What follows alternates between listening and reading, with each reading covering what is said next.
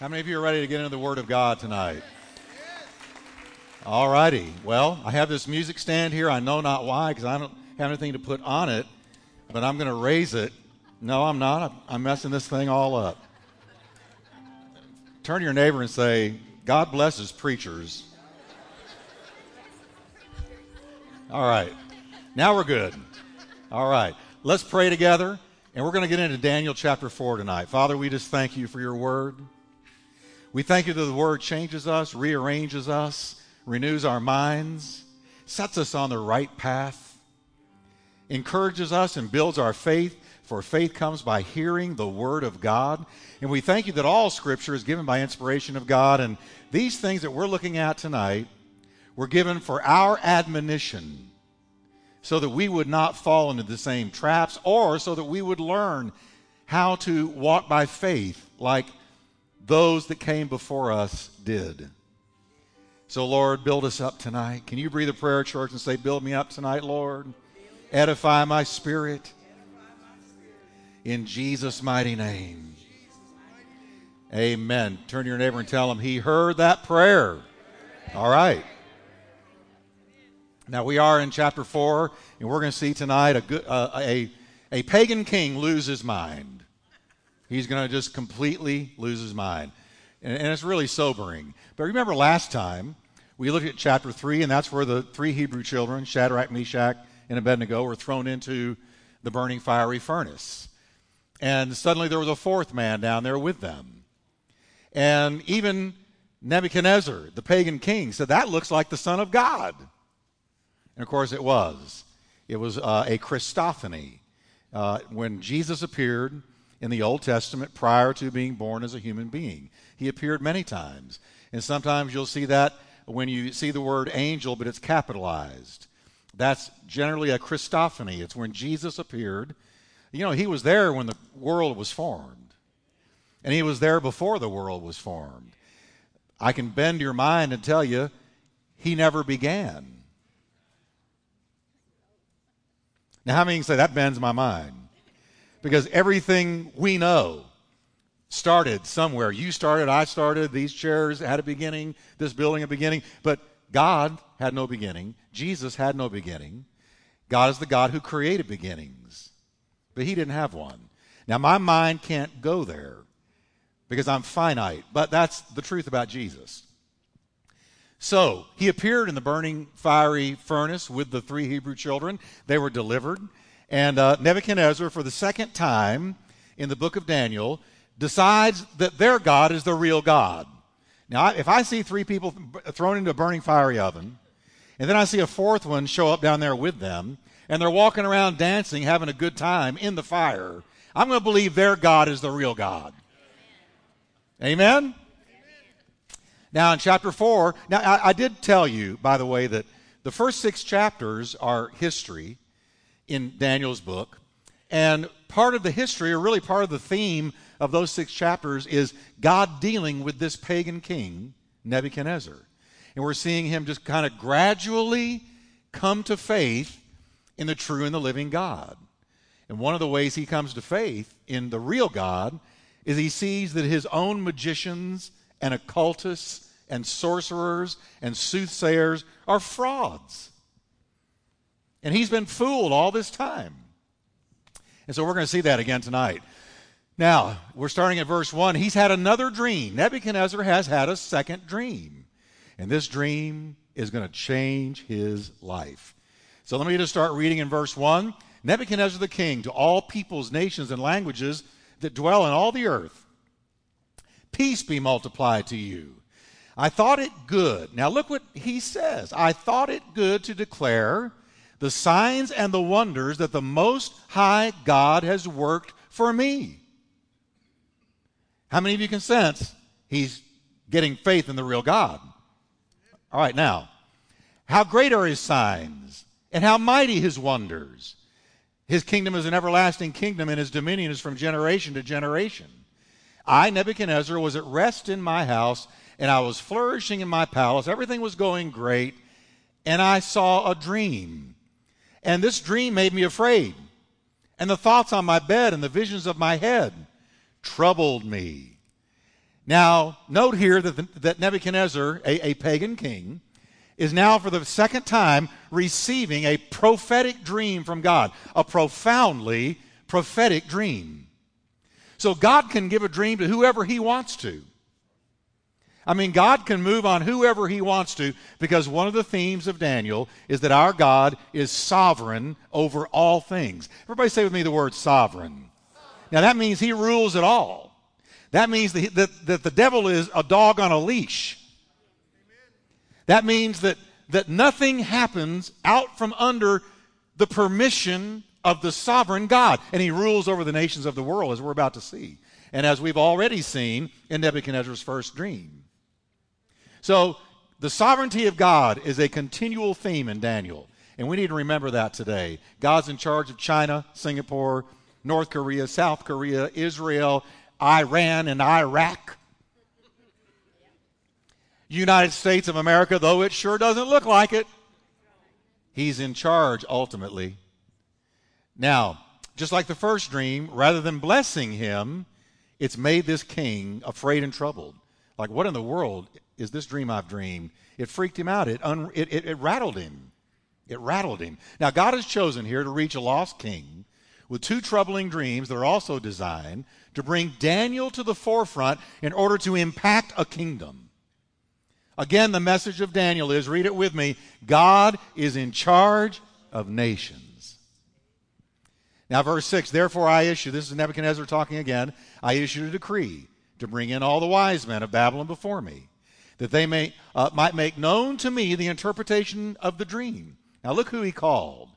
Then the magicians, the astrologers, the Chaldeans, who were astrologers as well, and the soothsayers, fortune tellers came in, and I told them the dream. But look what happened. Lo and behold, they did not make known to me its interpretation because they were frauds. So we have a crisis here. This king is in a crisis again. And for the second time, it's because of a dream. And for the second time, he's accessing these occultists. And for the second time, they prove to be empty frauds. So what to do? And then it says, But at last Daniel came before me his name is Belteshazzar, according to the name of my God. In him is the Spirit of the Holy God. Now, there's no verse that can show you the, the, the split uh, loyalty of this king at this point. He's got one foot in the world and occultism, and the other foot is moving towards God. Because he says, I named Daniel Belteshazzar according to the name of my God, but I know that in him is the Spirit of the Holy God, the real God. So this king is split. How long halt ye between two opinions? Elijah asked Israel. And he's halting now between two opinions, and he's about to be moved again towards the real God. And I told the dream to Daniel, saying, Belteshazzar, chief of the magicians, look what he calls Daniel, chief of the magicians. Because I know that the Spirit of the Holy God is in you, and no spirit or secret troubles you. Explain to me the visions of my dream that I've seen and its interpretation. And again, the phony occultists, soothsayers, fortune tellers, and magicians are unable to deliver for this king. Their fraudulent spirituality is once more exposed in a crisis, and Nebuchadnezzar now describes the dream. Now, watch this dream. It is so powerful. These were the visions of my head, he says, while on my bed. I was looking, and behold, a tree in the midst of the earth and the height was great. The tree grew and became strong. Its height reached to the heavens, and it could be seen to the ends of all the earth. It was visible to all the known world, this tree. Its leaves were lovely, its fruit abundant, and in it was food for all. So this was an all nourishing, all providing tree. The beasts of the field found shade under it. The birds of the heavens dwelt in its branches and all flesh was fed from it. So, look, this is a major tree, a highly significant tree. And of course, it's, it's metaphorical. And we're about to see what it really means. The only thing I want to point out here, after we've read about the tree, is how crystal clear this dream was. Look at how crystal clear this dream was. It is specific, it's colorful, and it's memorable. Nebuchadnezzar remembers every detail. Let me tell you something about dreams from God. If the real God gives you a dream, you're going to feel like you watched a movie. You're going to remember, I've, I'm not a big dreamer. I have been given in my whole lifetime four prophetic dreams. And I know they were prophetic dreams because three of them have happened, and one is yet to come, and it's um, has to do with this country and our world. But these dreams, I had them. Are you ready? This is going to date me, but I'll tell you anyway. I had them in the 70s. When some of you weren't even born. Don't raise your hand if you weren't born then. But I had them in the 70s when I was really beginning uh, to be called to the ministry and the Holy Spirit was dealing with me in a lot of different ways. I had these dreams. And just one right after the other. Three of them to, a, to, the, to the T have happened. To the T. And, and if you were to say to me, well, well, Jeff, relay to me the dreams, I can tell them to you today as if I watched a movie that was unforgettable. They were colorful, they were in technicolor, they were detailed. And when I woke up from them, you know, most of the time when you wake up from a dream, you can't remember what you dreamed, you just know you dreamed because it was crazy. It was nutty, it was disconnected and all that. Not a prophetic dream from God. When you wake up from a prophetic dream from God, you remember every detail. And you feel like you just came out of a theater watching a movie. And look at this dream from Nebuchadnezzar. He remembers every detail. Next, Nebuchadnezzar tells us what he saw next. And it's almost like Act Two in a play. So, first he sees the tree, and now Act Two. I saw in the visions of my head while on my bed. And there was a watcher, a holy one, coming down from heaven. And this watcher cried aloud and said this. Now, stop a minute.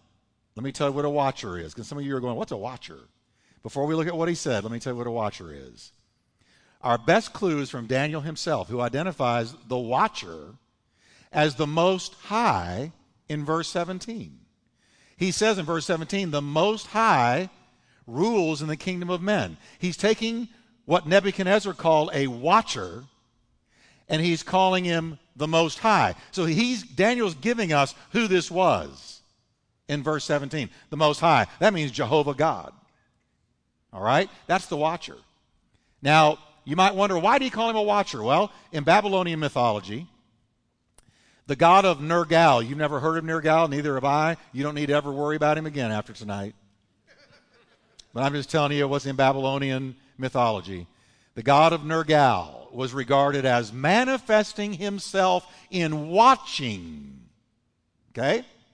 So Nebuchadnezzar may have dreamed that he witnessed a descent of one of Nergal's deities. He didn't know what else to call him because uh, Nebuchadnezzar was raised in Babylonian mythology, like the Greeks were raised in Greek mythology and the Romans in Roman mythology. Okay? So that's why he probably called him a watcher. So what Daniel's doing in verse 17 is correcting him and saying, no, it's not a watcher from Babylonian mythology. It was the Most High. He gave you this dream. And he's the one who spoke in this dream. Okay? Now, in the dream, the watcher cries aloud, saying, that the beautiful tree in part one of the dream is to be chopped down.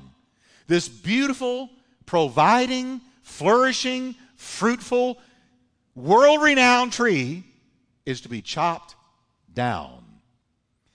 It says in verse 14, here's the watcher talking, the Most High talking chop down the tree and cut off its branches, strip off its leaves and scatter its fruit. Let the beasts get out from under it and the birds from its branches. What's God doing here? He's taking something mighty and he's leveling it. When God says you're done, you're done. When God wants to bring you down, he'll bring you down. When he wants to promote you, no flesh or devil in hell will stop it. Okay? So this is God the Most High bringing this tree down. Nevertheless, he says, leave the stump and roots in the earth, bound with a band of iron and bronze, in the tender grass of the field. Let it be wet with the dew of heaven, and let him. Now, I parenthetically put this Here's the first clue the tree represents a person because he says, and let him, the personal pronoun him, let him. So it's a him, it's a he. This tree is a he. Okay? Let him graze with the beasts on the grass of the earth. Let his heart be changed from that of a man. So there's it's clear. It's a man. Let his heart be changed from that of a man. Let him be given the heart of a beast, and let seven times, that's likely years, pass over him. So this is a seven year judgment. This decision is by the decree of the watchers, and the sentence by the word of the holy ones in order that the living may know. Now, I want you to read this next part with me because this is the gist of the book. We're going to see it over and over again. So say it with me that the living may know, read it, that the Most High rules in the kingdom of men, gives it to whomever he will, and sets over it the lowest of men. Amen. We know that's right. All right. So ends the king's second dream. Now look closely at verse 18, for we see a king who once again realizes that the various occultists of his kingdom are frauds, and his faith seems to be growing in Daniel's God. Now here comes Nebuchadnezzar speaking. This dream I, King Nebuchadnezzar, have seen. Now you, Belteshazzar, declare its interpretation. Tell me, Daniel, since all the wise men of my kingdom have flopped. That's the revised Wickwire version. Okay? All the wise men of my kingdom are not able to make known to me the interpretation, but you are able, for the Spirit of the Holy God is in you. Daniel, I know that the, whoever the real God is, his Spirit is in you. Do you notice, folks? Let me make an application here. Do you notice how, when there's a crisis in a kingdom, a real crisis, people look for those who really do know God?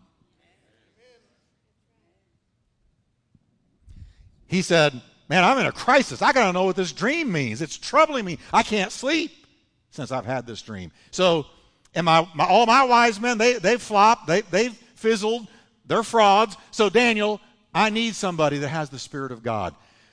I believe the hour is coming and is here in America right now where people are saying, Show me somebody that really knows God.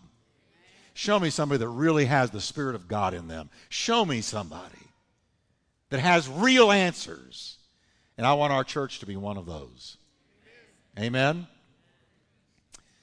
He says, You're able, for the Spirit of the Holy God is in you. Now, look what happens. Daniel next provides the interpretation, but he's first, very troubled by this dream. Then Daniel, whose name was Belteshazzar, was astonished for a time.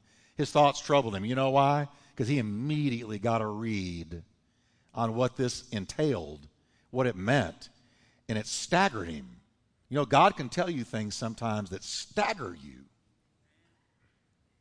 He can talk to you, he can tell you something that that wow, you got to go off somewhere and just sit and be quiet because he gave you a strong word. So the king spoke and said, Belteshazzar, don't let the dream or its interpretation. He, he could see that Daniel was troubled. And Belteshazzar answered and said, My Lord, May the dream concern those who hate you and its interpretation concern your enemies. Now, Daniel clearly has immediately discerned this dream portends great judgment on Nebuchadnezzar. And this is why he expresses the words, May the dream concern those who hate you. Why did he say that? This was an act of respect. And it might also have been spoken to ward off any anger toward himself from Nebuchadnezzar as he's about to interpret this dream that is not good news for this king. Daniel now gives the ominous interpretation. Here we go. The tree that you saw, which grew and became strong, Nebuchadnezzar, whose height reached to the heavens, and which could be seen by all the earth, whose leaves were lovely and its fruit abundant, and which was food for all, under which the beasts of the field dwelt, and in whose branches the birds of the heaven had their home. It is you, O king. You're the tree who have grown and become strong.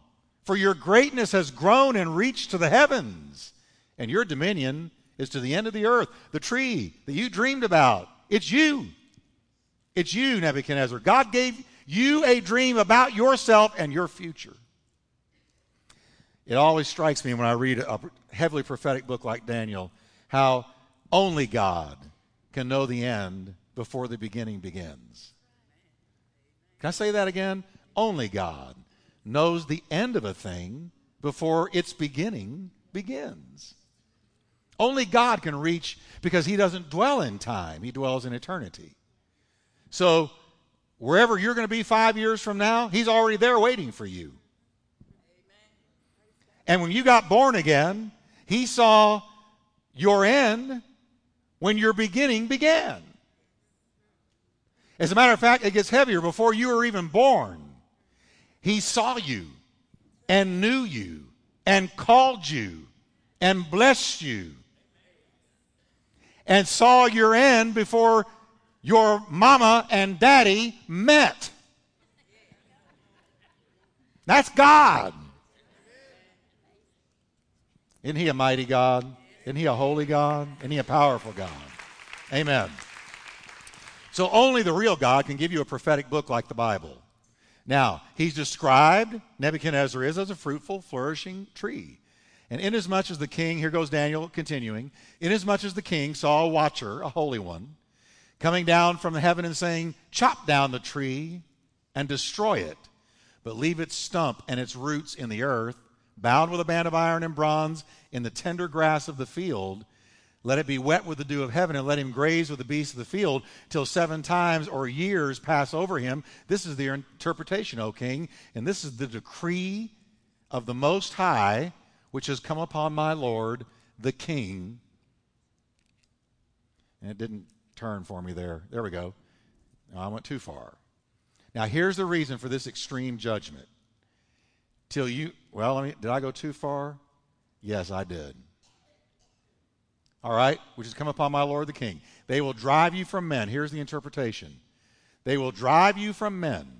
Your dwelling shall be with the beasts of the field and they shall make you eat grass like oxen. He's talking to the king. They shall wet you with the dew of heaven, and seven times or years will pass over you. Now, did you catch that?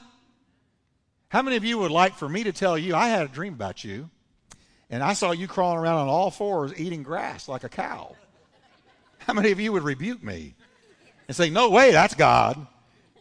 Uh, but here's the king of the greatest kingdom in all the earth. And he's just been told you're going to be walking around on all fours. Your hair is going to grow like eagle feathers. You're going to have your own homegrown mohawk. Your fingernails are going to look like eagle's claw or like lion's claws. And, and you're to you're to be eating grass like a cow, O Nebuchadnezzar. Now, why such an extreme judgment? Here it comes again till you know that the Most High rules in the kingdom of men and gives it to whomever he chooses. Wow. How many of you think we need to learn that tonight ourselves? How many of you can say the Most High rules in the kingdom of men? Right? He rules over all things. That's the message of Daniel. Now, the judgment will last as long as it takes for you to understand that God is God and you're not. There you go. How long is it going to last? until you learn that God's God and you're not. And inasmuch, Daniel continues, inasmuch as they gave the command to leave the stump and the roots of the tree, your kingdom shall be assured to you after you come to know that heaven rules. So the whole idea of the stump of the tree being left and, and, and encompassed or encased in bronze is God saying, I'm not going to totally do away with you.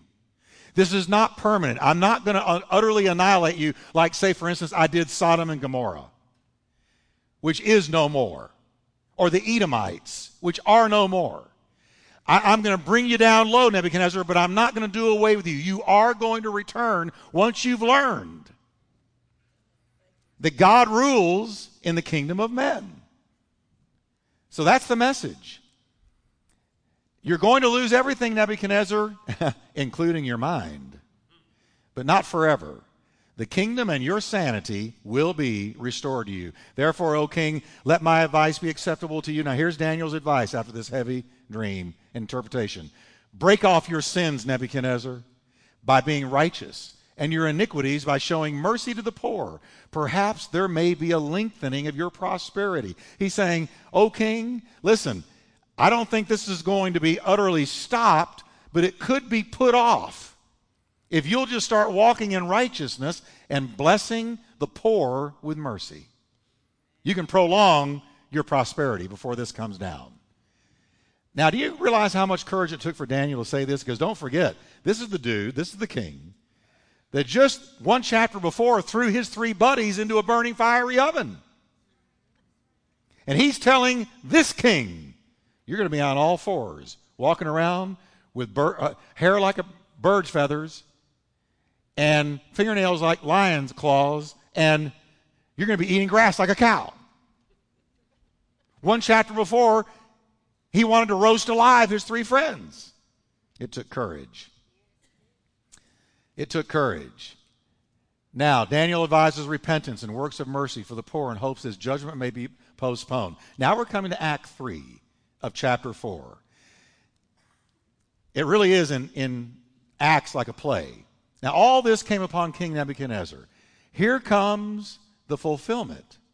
At the end of the year, at the end of the 12 months, which is the end of the year in which this was spoken to him, the very year in which Daniel told him this, he was walking around the royal palace of Babylon. And look what the king spoke. The king spoke, saying, Is not this great Babylon that I have built for a royal dwelling by my mighty power and for the honor of my majesty? Can you pick out all the personal pronouns in there? You see them? I, my, my. It's all about me. This kingdom was built for me. It was for my glory. It was for my name. Can somebody tell me where God is in this? Where the honor of God and the glory of God is in this statement? It's not there. He's not giving God the glory for what he has. Now, church, I can take you right to Romans 1 that I think is one of the most profound chapters ever written in any book in any time. And in Romans 1, we see Paul tracking a society's decline into depravity. And it happens in stages. And the beginning of the stage is when this society, and I believe he was talking about the Rome of his day, when this society decides that though they know God, they will not give glory to God. And they won't honor his name and they don't even want him in their thoughts. And they exchange the glory of God for false gods. Nebuchadnezzar is doing the same thing here. He is, he is making himself God.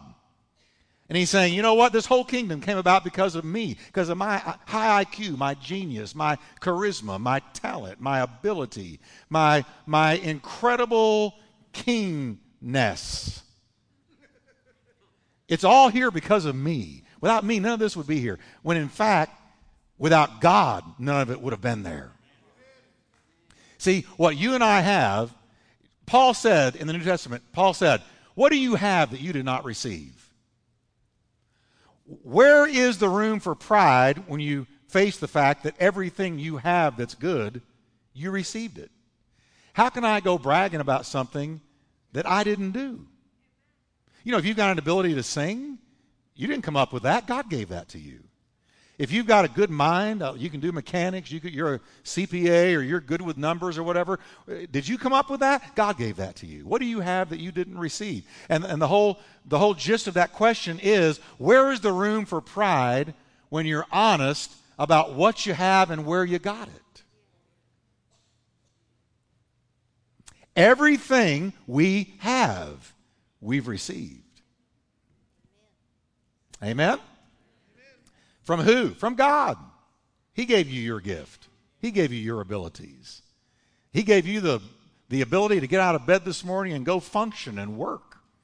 Uh, I mean, he, he holds your life, your next breath in the palm of His hands. You have life tonight because God let you have life tonight.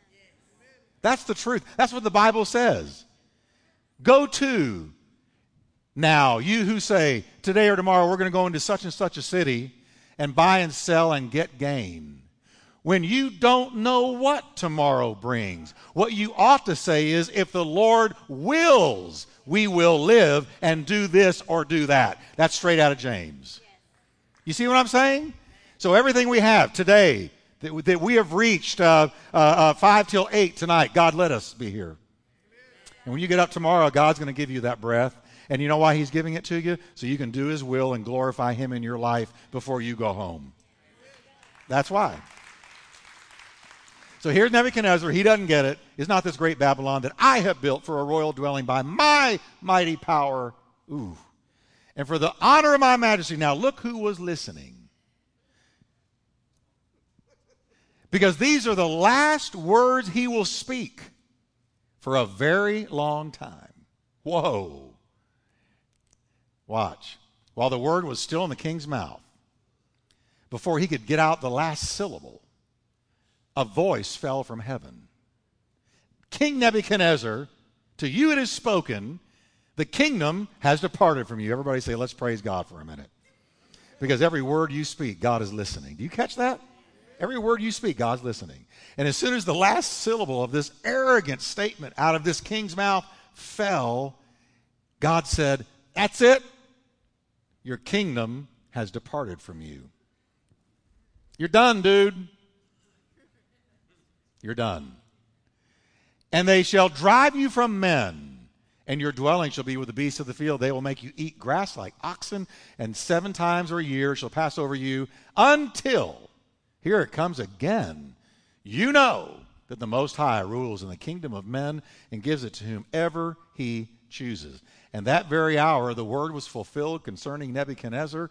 He was driven from men and he ate grass like oxen. His body was wet with the dew of heaven, till his hair had grown like eagle's feathers and his nails like birds' claws. Do you get it now? Church, what I want you to see is the power of God. That God can listen to something you say. Now, I don't want to make you so paranoid you don't talk.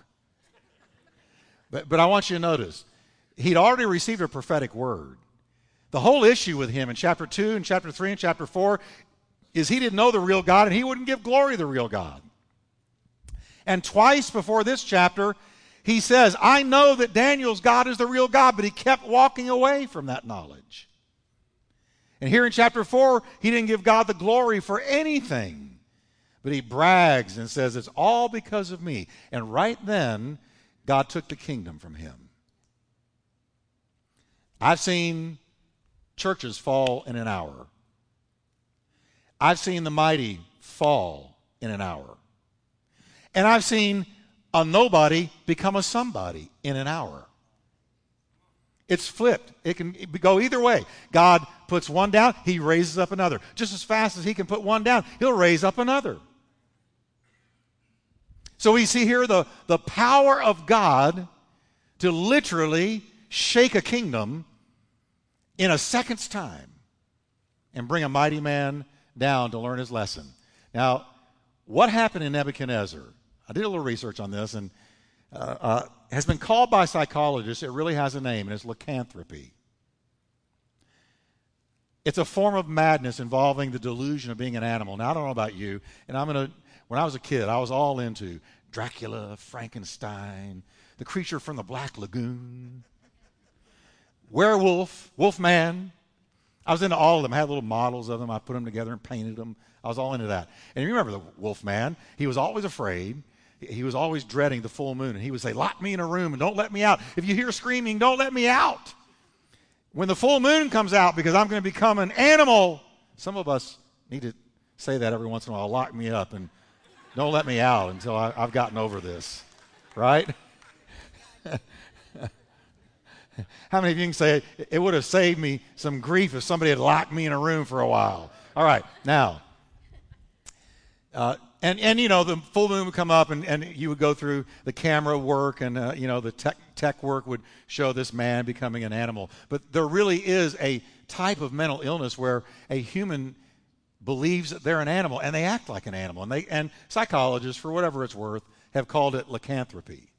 Now, in one hour, Nebuchadnezzar went from the king of the greatest kingdom on earth to a madman whose hair grew out like eagle's feathers, his fingernails grew out like lion's claws. He walked on all four. Can you picture a, a, a king going around on all fours for seven years? Come on, church. Let's use our sanctified imagination here a little bit. That's freaky. I mean, wow. Would that shock you if you were a, a, a, member of his kingdom and you said, hey, where's the king? Oh, he's out in the pasture. well, what's he doing?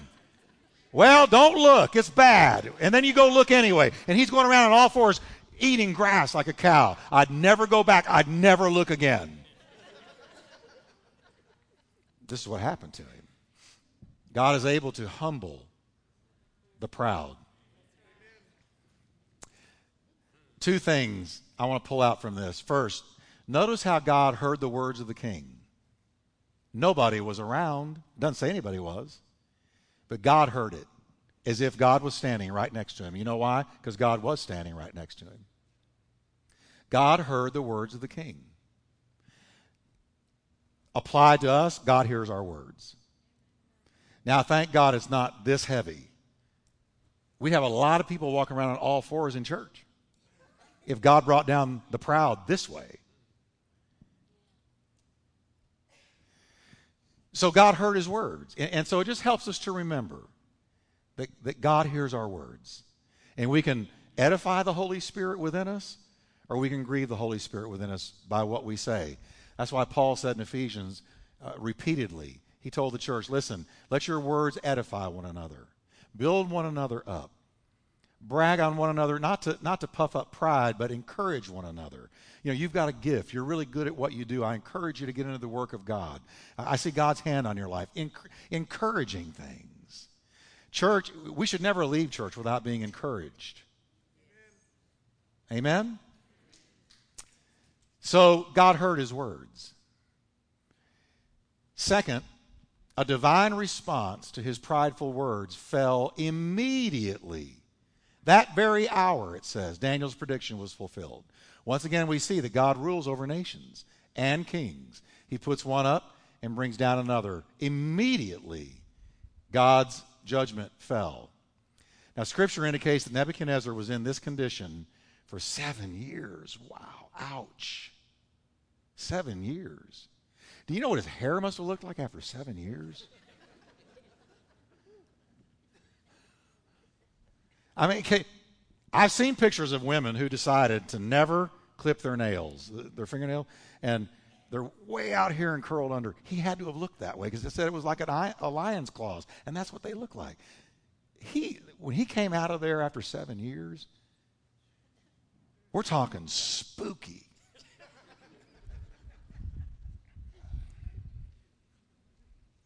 Somehow the kingdom of Babylon sustained itself. I don't know how it did, but it did. And you know what gets me? Nobody tried to take his office.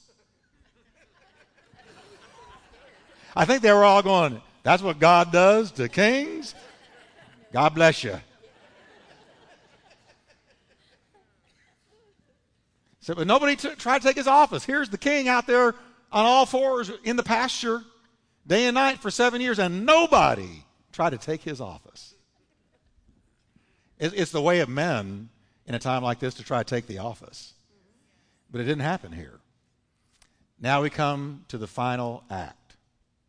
And at the end of time, here's that Nebuchadnezzar talking I, Nebuchadnezzar, lifted my eyes to heaven. What a great day that was. And my understanding returned to me. And I blessed the Most High the watcher who had judged him, and praised and honored him who lives forever. Wow. Here, you know, here's this scary looking guy on all fours, and I don't know how, but suddenly, as fast as his reason had left him, his reason returned, and he looked up. He looked up to God. I read that and I almost wept. Because this man's been through hell and back. Now, look, next we read what Nebuchadnezzar has learned. Here's the lesson of the trial. For his dominion is an everlasting dominion, and his kingdom is from generation to generation. Has he learned what God wanted him to learn? Yeah, it goes on. All the inhabitants of the earth are reputed as nothing.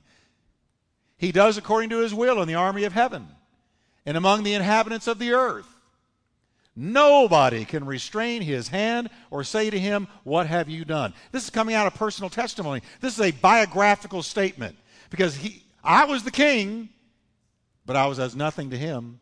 He took me down, he humbled me, he taught me, he knocked that pride out of me. And, ha- and I cannot look up to him and say, What have you done? That you let me walk around like that for seven years? What have you done? He said, You can't because God does what He wants to do. At the same time, my reason returned to me, and for the glory of my kingdom, my honor and splendor returned to me. My counselors and nobles resorted to me. Everybody's coming back into his life. Which tells me they weren't anywhere around when he was like this seven, in the seven year period. Because they're all coming back now, right? I was restored to my kingdom, and excellent majesty was added to me. Now I, Nebuchadnezzar, praise and extol and honor the King of heaven, all of whose works are truth and his ways justice, and those who walk in pride. Read it with me. He's able to put down. It's, it's best to humble yourself so that God doesn't have to do it. It says, Humble yourself under the mighty hand of the Lord, and he will exalt you in due time. Um, when I read this about his reason returning to him, it's precisely what happened to the prodigal son. The prodigal son, it's, it's intimated in Scripture that when he left the father's house and went into the far country and began to live a wild, crazy, uh, uh, um, depraved lifestyle and spent all of his inheritance, the, the suggestion of the Bible is that he'd lost his mind. You know, when we go into sin, it, it is a type of insanity because it never pays. You're giving away everything for nothing. And the prodigal got out there and lost it all. And as long as he had the money, he had all kinds of friends. But as soon as his money was gone, nobody was there to help him. And then what happened to him? He ends up in a pigsty, eating pig slop, working for a pig farmer as a Jewish boy. And what did Jesus say? Jesus said, He came to himself. Same thing. He looked up. He came to himself. His sanity returned to him. Walking with God, folks, is sanity. Love, power, and a sound mind is what the Spirit of God gives us. Walking away from God is a type of insanity. Because you're giving up everything for nothing. You're giving your whole inheritance away for what? Pig slop. Okay? So Nebuchadnezzar's reason came back to him as the prodigal sons. Next time, we're going to talk about the handwriting on the wall. But how many of you are glad that God's in charge of the whole world and He's in charge of us? And how many of you can say, I'm so thankful to God for a sound mind? Amen. Can we stand together and let's worship for a moment? Let's just lift up the name of the Lord. How many of you are glad you came to church? Amen. Oh, and don't miss next week. This is one of the most powerful stories in the Bible a hand, an armless hand appearing and writing on the wall. All right, let's lift our hands and let's thank the Lord. Father, we just thank you right now for this powerful story of this king who finally and ultimately turned to the living God, learned from the living God, was restored by the living God to sanity. Lord, we just thank you for touching us one day by the grace of God. Thank you for giving us a sound mind, a reasonable mind, a peaceful mind that makes good decisions. Thank you, Lord. Can you just begin to thank Him? Just say, Thank you, Jesus. Just thank Jesus. Thank you, Jesus. Thank you, Jesus. Thank you, Jesus. Thank you. Now, Lord, send us out full of the Holy Spirit. Send us out with that sound mind. Send us out with that anointing that addresses a depraved culture with the truth of God. Thank you for boldness. Thank you for courage, like Daniel's courage. And thank you, Lord God, for giving us a voice and giving us a way to reach people. And thank you for helping us to do it like we've never done it before in the mighty name of Jesus. Amen. If you're glad you came to church tonight, give the Lord a hand of praise. Amen. Amen. Amen. Amen.